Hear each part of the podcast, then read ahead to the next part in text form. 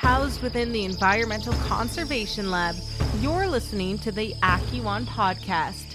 This is episode two titled Noongum, meaning today in Ojibwe, where we take a closer look at what's happening around us today, the changes being made, how Indigenous communities are handling the new normal, and more.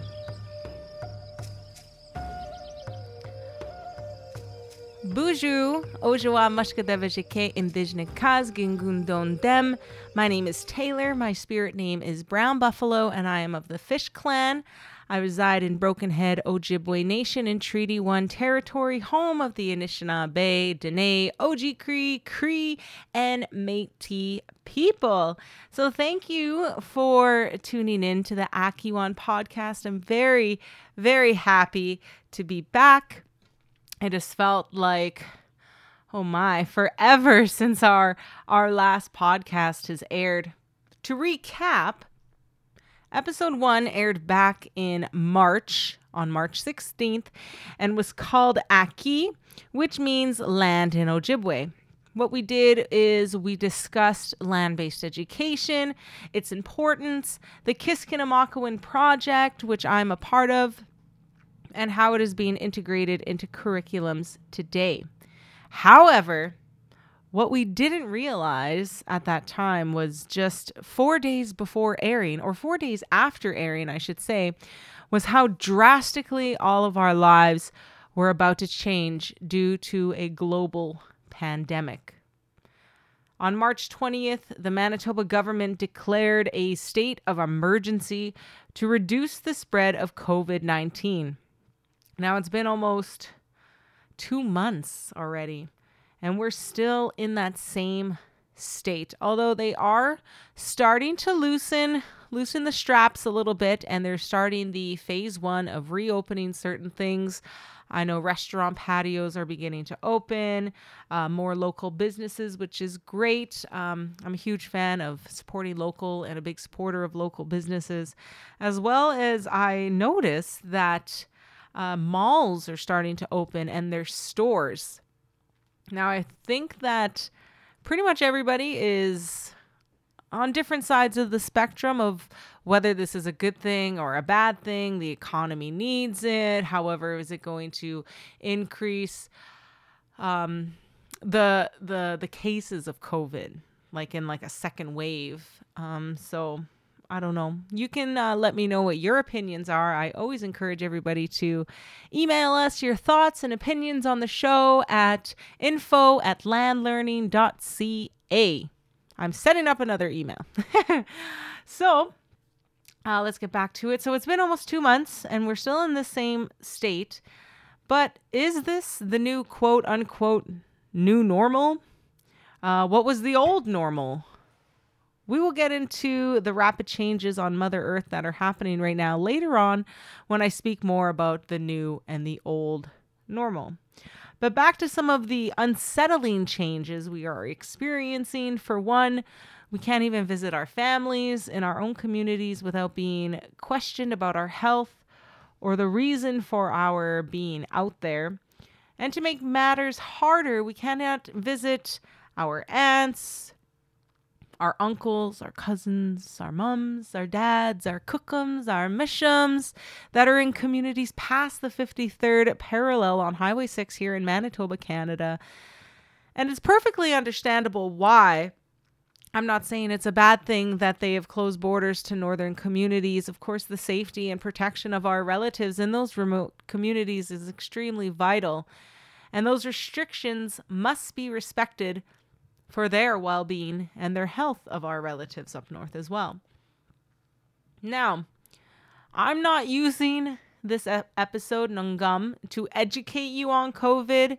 Believe me, I am far from any type of medical professional. I do not consider myself an expert on the matter. And to be quite honest, I'm exactly like most people out there. From time to time, actually, from day to day, I suffer from the mental and physical and emotional stresses that are being caused from social distancing, from the self isolation, and of course from feeling homesick because I work and study in the city in Winnipeg, Manitoba. But I also come from my humble community, small community of Brokenhead where I've where I've lived on and off for many years and it is it's it's you get very homesick and I'm sure a lot of people feel like that, but you know, one of the good things is is that um, social media is actually a positive thing in our lives right now for communicating with our with our communities with our leaders with with our relatives all over all over the country. So there is that connection of like facetime facebook um, um, instagram tiktok i see is a big thing now so that's a good way to kind of interact with people which is nice but how are we dealing with this as Indigenous peoples? How are we being affected? And what are some of the changes being made to us as a people, our communities, our gatherings, our ceremonies, and land based way of life? Well, let me tell you. As a little res girl living in the city for work and school, it is scary as hell out there at this time and there is no sense of personal space, even though you're supposed to remain two meters apart. It's like it's every person for themselves. When I leave the house, I get like such severe anxiety because I don't know what's going to happen at the grocery store if people are just going to be all up in my business in my face. But yeah, there's just no there's no sense of personal space, no sense of community or respect or sharing. And one of the biggest differences, for example, that I've noticed, of course, was the whole toilet paper craze, which was. I don't even know. I don't even understand it. I don't get it. I get the hand sanitizer and the face masks and the rubber gloves. I have no idea why people were freaking out about the toilet paper and like you couldn't find it anywhere in stores for for weeks because people were buying it by like the cartloads. I've seen videos on on on Facebook of like younger women taking it from like elderly women and like pulling it from their arms and rushing and lining up outside of stores just to get a pack of toilet paper. It's crazy. And like the difference between that is that like from the family that I come from and where I come from, if that was the case in my community, and I'm sure in your community even, that everyone would be sharing that last package of 12 double, double that 12 pack double roll of toilet paper, guaranteed. So it's a little bit, a little bit of a difference. Now, on a positive note, we're really starting to see our people get back on the land back to our roots, taking their kids out on the land as well. As a land based educator, this makes my heart so full. It makes me so happy to see everybody posting their pictures and everything online. Very happy. Since our gatherings of more than uh, 10 or more people have pretty much been canceled in communities such as treaty days, powwows, school trips, etc. Very sad. It is, though, nice to see and nice to think that despite these cancellations, people are still finding a way to communicate and interact with the land they call home. So, whether you're a traditional knowledge holder or not, or if you if you don't seem to have the accessibility to people who can share land-based knowledge and skills with you, there are so many resources out there, especially at this time, to help you with getting out there, whether you want to fish or hunt or pick berries or take your kids medicine picking, start to teach them those those hmm um, those traditional aspects, whatever it may be, there are a lot of resources out there to help you do that. For instance, you can go to the Kiskinamakowin website as well as our Facebook page for information. MF NERC, which is the Manitoba First Nations Education Resource Center, has a ton of activities and webinars available Also, the Lake Winnipeg Indigenous Collective, or LWIC as some people call it, has info on their social media platforms as well as contests, and communities themselves have their own pages and are sharing medicines, recipes, they're sharing teas, how to make teas, elders are sharing teachings on videos on Facebook Live, and so much more. As well, our partners from the Voicing from Within project in Indiana, in the States, are developing lessons on using art as expression. They're using dance, journaling, and drawing and incorporating it with indigenous knowledge that communities can use to use, say, like birch bark to make scrolls, to make journals. It's super cool and very exciting to always work with them. I will post all of these websites and links to the Facebook pages and such um, for the groups that we have just talked about and the organizations for you on our landlearning.ca website. So make sure you head there in the next little while and it should be up. Now, as I mentioned, at the beginning of the show is how we are coping with the new in quotations normal as opposed to the old in quotations, normal. now, as an environmental podcast, it has to, has to, has to, has to be discussed how nature is changing around us.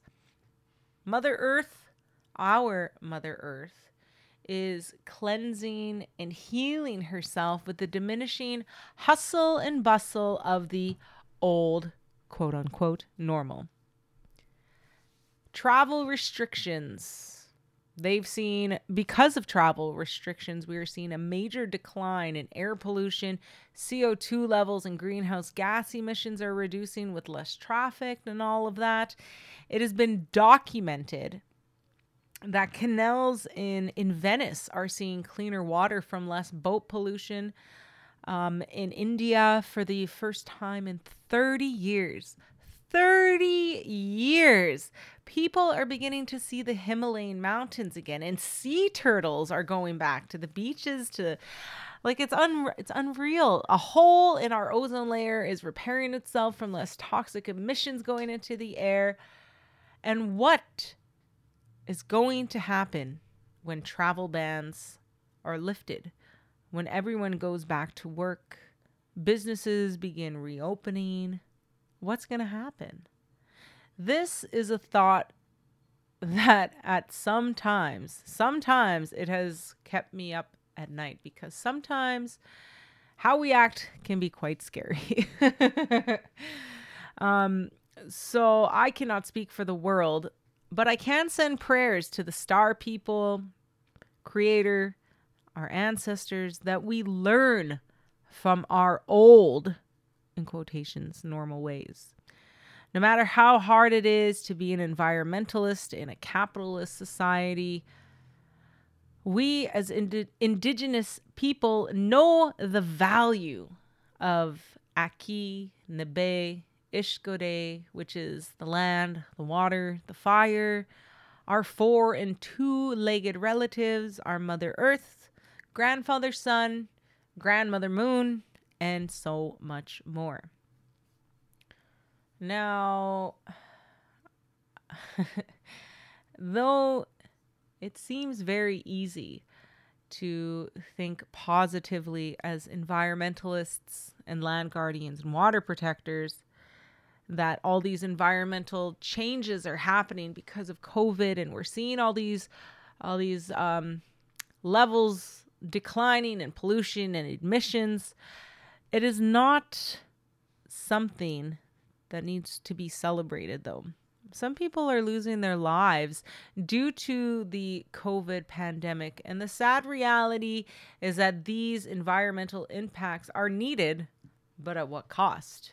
Some questions, a little food for thought on how you think about it. Again, you can email us info at landlearning.ca and give us your insights and your stories on how you feel about things that we discuss throughout the podcast what I one thing that I that I truly believe and I truly think needs to happen is that humans really, really need to start paying attention to the messages, to the signs that Mother Earth is sending us every single day. She needs healing. The waters need healing to be cleaned and replenished. Wildlife needs healing and to thrive again. We need to learn to respect what our ancestors did as one of the most sustainable populations and groups of people in history. Taking only what you need from the land, sharing, respecting it, giving thanks to what Mother Nature has provided with us to live each and every single day. Food in your bellies, clothes on your back, shelter above your head, all of those things need to be respected. And you need to send out those prayers to give thanks for these things because, you know, one day they just might not be there. So before we end the show, I ask that you send out prayers to those in need, to those that are hurting and suffering during this time. I ask you to send prayers to our relatives in the Navajo Nation fighting, fighting so hard at this time. Send prayers to your loved ones missing home, missing school, missing work. Send prayers to Mother Earth and Kitchi Manitou to help their healing. Send prayers to yourself because your health and well being are just as important and need to be focused on at this time. And to that, I say, Miigwech. I hope you enjoyed this episode of Akiwan. We have come to the end of episode 2, Noongum, which means today in Ojibwe. I would like to thank UMFM 101.5 and Winiskatan for hosting the show and to the listeners for tuning in. If you would like to reach us, please email info at landlearning.ca. Episode 3 will be airing on May 30th, where I will introduce you to our new co host, Bobby, and she will guide you through interviews and community responses to COVID 19 from the Navajo Nation and Rankin Inlet.